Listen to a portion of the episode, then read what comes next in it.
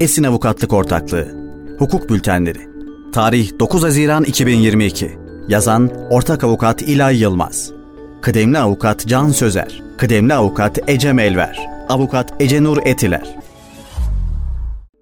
Anayasa Mahkemesi'nden ifade özgürlüğüne ilişkin yeni karar. Yeni gelişme. Anayasa Mahkemesi'nin doktor olan başvurucunun ifade özgürlüğünün ihlal edildiği yönünde karar verdiği 2018 Taksim 6707 başvuru numaralı 31 Mart 2022 tarihli kararı 26 Mayıs 2022 tarihli resmi gazetede yayımlandı. Anayasa Mahkemesi kararda bilimsel açıklamalara ilişkin ifade özgürlüğünün sınırlarını değerlendirdi. İhlal konusu başvuru. Başvurucu doktor ve öğretim görevlisidir. Bir televizyon programında gebelikte şeker yüklemesine ilişkin olarak değerlendirmelerde bulunmuştur. Değerlendirmesinde doktorların uygulamalarından bahsetmiş ve kendi kitabına atıflar yapmıştır. Bu açıklamaları sonrasında Türk Tabipler Birliği tarafından uzmanlık dışı konularda değerlendirmeler yapmak, bilimsel olmayan açıklamalarla halk sağlığına zarar vermek, reklam yapmak, meslektaşlarını zemmedici açıklamalar yapmak ve benzeri gerekçelerle 15 gün süreyle meslekten men cezası verilmiştir. Başvurucu kararın iptali için idare mahkemesinde dava açmıştır. İlk derece mahkemesi iptal istemini reddetmiştir. İstinaf mahkemesi ilk derece mahkemesinin kararını onamıştır. Başvurucu konuyu Anayasa Mahkemesi'ne taşımıştır.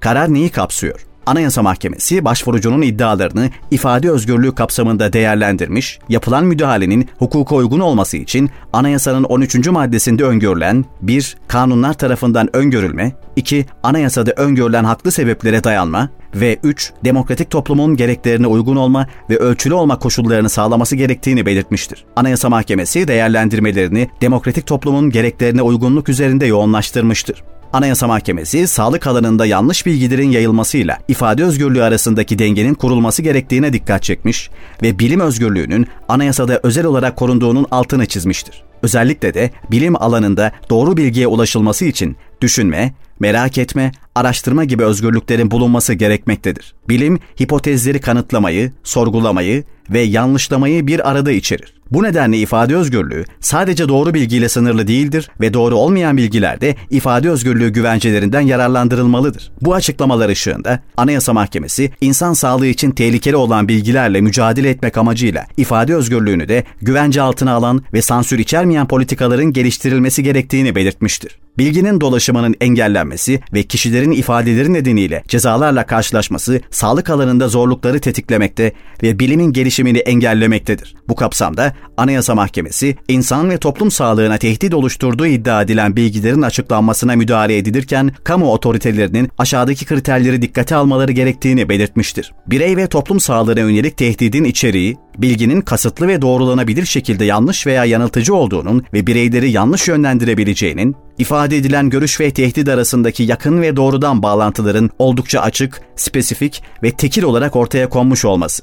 Bu açıklamaları ışığında Anayasa Mahkemesi somut olaya ilişkin olarak aşağıdaki değerlendirmelerde bulunmuştur. İlk derece mahkemesi tarafından başvurucunun konuşmalarının anne ve çocuk sağlığını oluşturduğu tehdit somut olarak ortaya konmamıştır. Söz konusu bilgilerin yanlış olduğu ve konuşmalarla kamu sağlığına tehdit arasındaki bağlantı açık olarak belirlenememiştir. Belirli bir konuda düşünce açıklamasında bulunması için uzmanlık şartının aranması ifade özgürlüğünü anlamsız derecede kısıtlamaktadır. Başvurucunun açıklamaları meslektaşlarına yönelik değil, kullanılan yöntemlere yöneliktir. İlaveten bilim alanındaki yöntemlerin tartışılması önem arz ettiği için yöntemlere yönelik eleştirilerin yöntemleri kullanan bilim insanlarına yönelik kabul edilmemelidir ve eleştiri sınırları bu hususlarda daha geniş olmalıdır.